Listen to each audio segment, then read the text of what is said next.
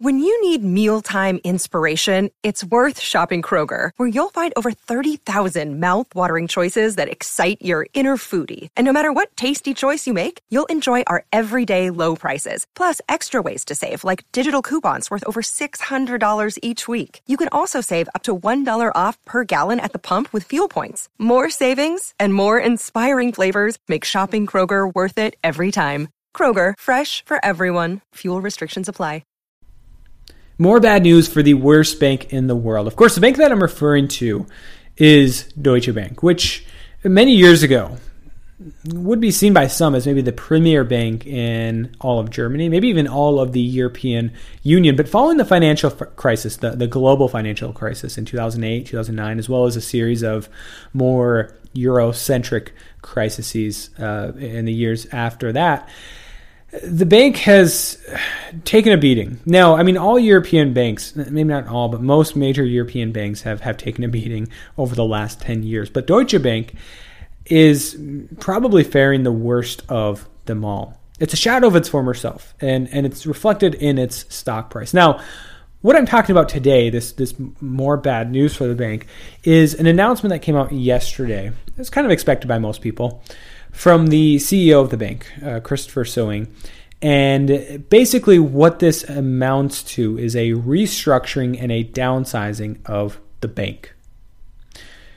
Now, this is obviously done with the attempt of, of salvaging what's left of the bank, done with the attempt of, of preventing a full blown collapse of the bank. Uh, I think it's going to be unsuccessful in those goals unsuccessful. The, the the the path they're taking is ultimately going to be unsuccessful. I think most people that are not you know in the camp of permabulls when it comes to the global economy or or uh, huge fans of central banks or something like that. I think most people realize where this is most likely heading, and that is nationalization.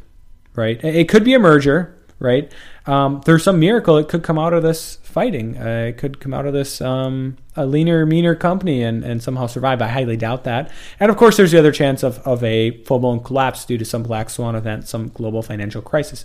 That's within the realm of possibility too. But but more likely than not, this is heading for some sort of nationalization through the German government uh, and or the European Central Bank. Now, what this announcement basically amounts to is a first of all massive job cuts something like 20% of the workforce, 18,000 jobs. Now, these are good paying jobs. I mean, you think of a bank, I'm not talking just a bunch of bank tellers. I'm talking, mm, you know, asset managers and, and traders and, and uh, executives, you know, people that are, you know, raking in millions, you know, six, seven, maybe even eight figures, some of these individuals.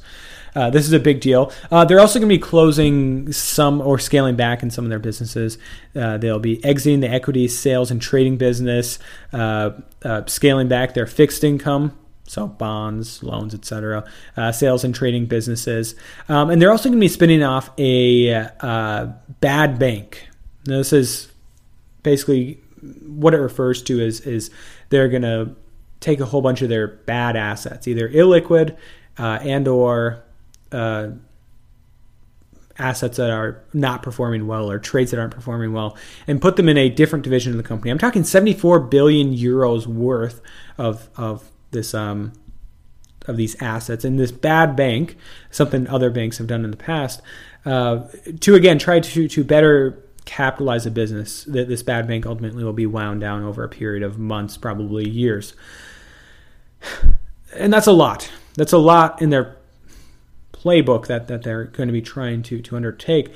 But honestly, this is this is eerily reminiscent of banking crises of the past, or or at least the events leading up to that. Whether we're talking about the global financial crisis or the European banking crisis, ultimately this is not going to end well. In fact, this was pointed out over the weekend by a, uh, a guy by the name of uh, Raoul, pa- Raoul Pal uh, of Real Vision. Maybe you guys are, are familiar with him, and, and he's put out a, a uh, a thread over on Twitter where he basically talks about how like, hey, Deutsche Bank's in a bad position, but but if you look at the macroeconomic situation in Europe, it's not good and it's not going to get better. And you add on to that how the European Central Bank is going to respond to that through you know bad uh, poor economic growth and, and low inflation, uh, they're likely to respond by easing policy, by cutting rates. And, and cutting rates, low interest rates, zero or negative interest rate policy. One of the maybe unintended consequences of it over the years has been that it's it's slowly but surely decimated major banks the world over, but especially in the European Union. And that's where this gets really interesting. Yes, Deutsche Bank is maybe doing the worst off of all these major European banks. But as this Raoul Pal pointed out, it's hardly the only bank that's in a bad position. And when we see the European Central Bank further cut rates or further ease policy, effectively dri- driving down rates, when you see German bond yields and then other European sovereign debt yields go further and further below zero, that's actually has a pretty good correlation to the stock price of a lot of these larger banks. And and that is worrying. Deutsche Bank, yes, if it fails, could set off a contagion. But what do you do when you're not just talking about Deutsche Bank, but also Commerzbank and Credit Suisse and SocGen and UBS and a whole host of other uh, major Spanish, French, German, uh, Italian, and other banks in Europe that are all just doing terrible because of low rates, because of, uh, of a recession, because of, of liquidity concerns. You, you throw on top of that things like like uh, the, the current euro dollar squeeze that we're seeing going on right now is covered by people like Jeff Snider. Um, again, I, I think people know how this is going to end, but I think the big point of this is not just Deutsche Bank's fate but the fate of the well, the global banking sector, but but the whole European banking sector. Is this just heading to some sort of massive nationalization? And and I fail to see it, it moving in any other direction. Yes, a, a collapse could happen, right? I'm not going to rule out the possibility of that. But I think most people that that are making these decisions know that it's a huge risk right? And if you see Deutsche Bank or any of those banks I named, as well as many others, go under, I mean that's the end of the the global banking sector. We're in we're in uh, uh, great financial crisis part two, right? The, the continuing this is not going to be a separate financial crisis. It's just going to be the the part two. I mean, when when the ECB and the Fed came in to save the day back in in uh, you know the late 2000s, early teens. Uh, I mean, you, you could basically people that were familiar with it, people that knew what they were talking about. You can basically say this is a to be continued. This isn't over yet, and we're going to see that come back. And so you've got to think that there's going to be some sort of plan here through the ECB and these national governments to somehow save these banks.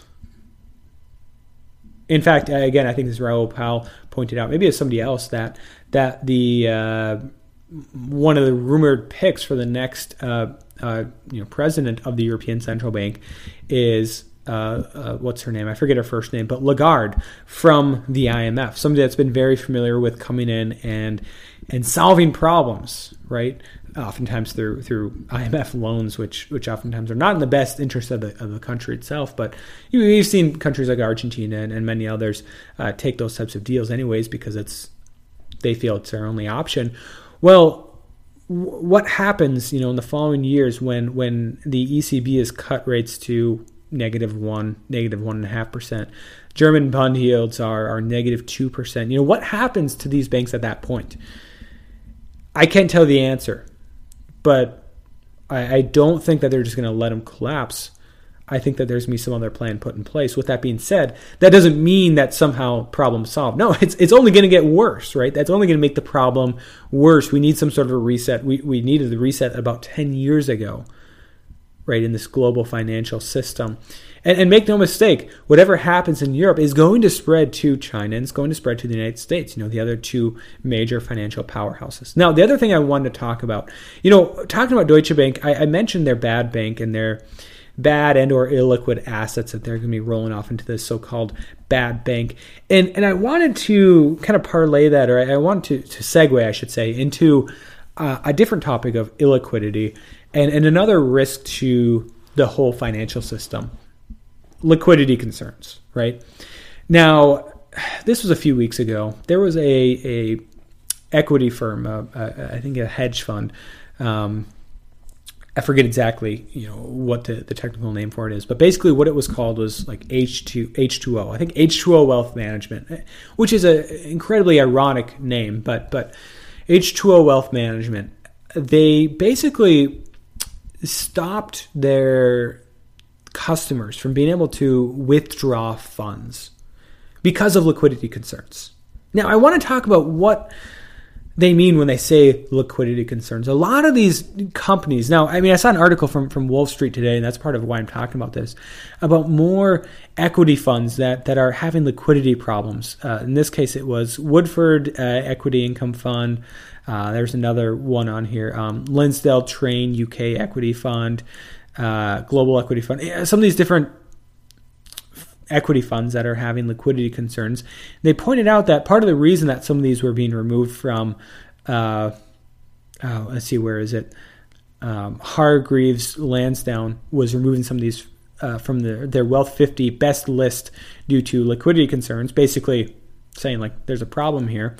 Um, it, it, was found that that in one case, this this uh, Lindsell Train UK equity fund would need something like 13 working days to sell 20% of its portfolio, 7.1 billion uh, um, of its total portfolio, 7.1 billion pounds, to, to sell that much. Now, now the point of what, what I'm saying here is that these equity funds, you, you think of equity and you think of stocks, right? ETFs and, and the like. But that's oftentimes not the case for these types of equity funds. They have oftentimes some sort of private equity which is usually not very liquid. Reason being, they're not publicly traded.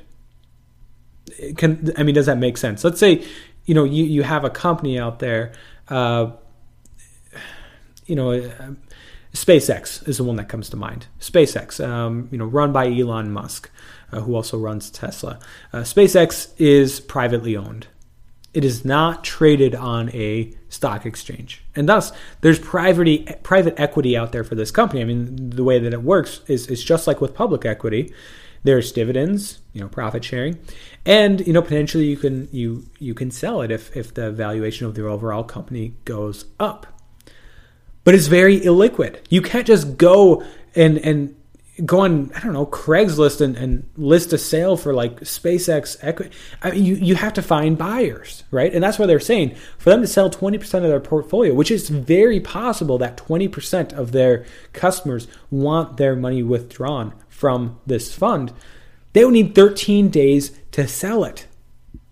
It points out that Wood, Woodford's shareholders have already had to wait almost three times that long right? I, I, imagine it's a similar case for this H2O fund.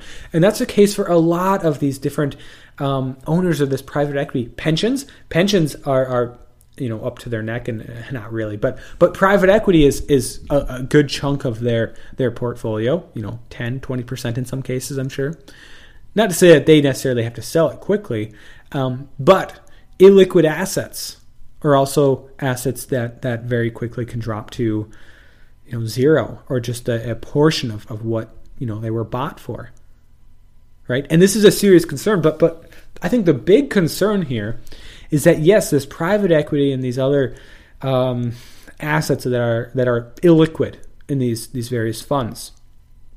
What happens when all of a sudden those same liquidity concerns come up for assets that today we would consider liquid? I'm talking uh, uh, very popular stocks or ETFs out there.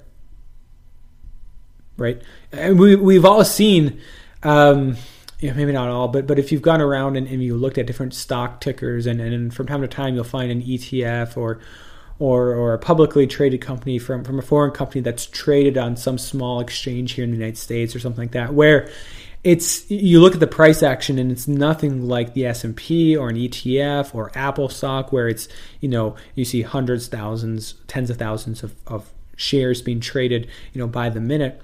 Instead you're seeing you know maybe a volume of a few hundred shares traded over the span of an entire day. I mean that is an illiquid stock. Doesn't mean there's not a case to buy but it's illiquid meaning if you need to dump it you're going to have a hard time doing so over a short period of time unless you want to take a serious uh, um, loss on it, right? cut your sell price.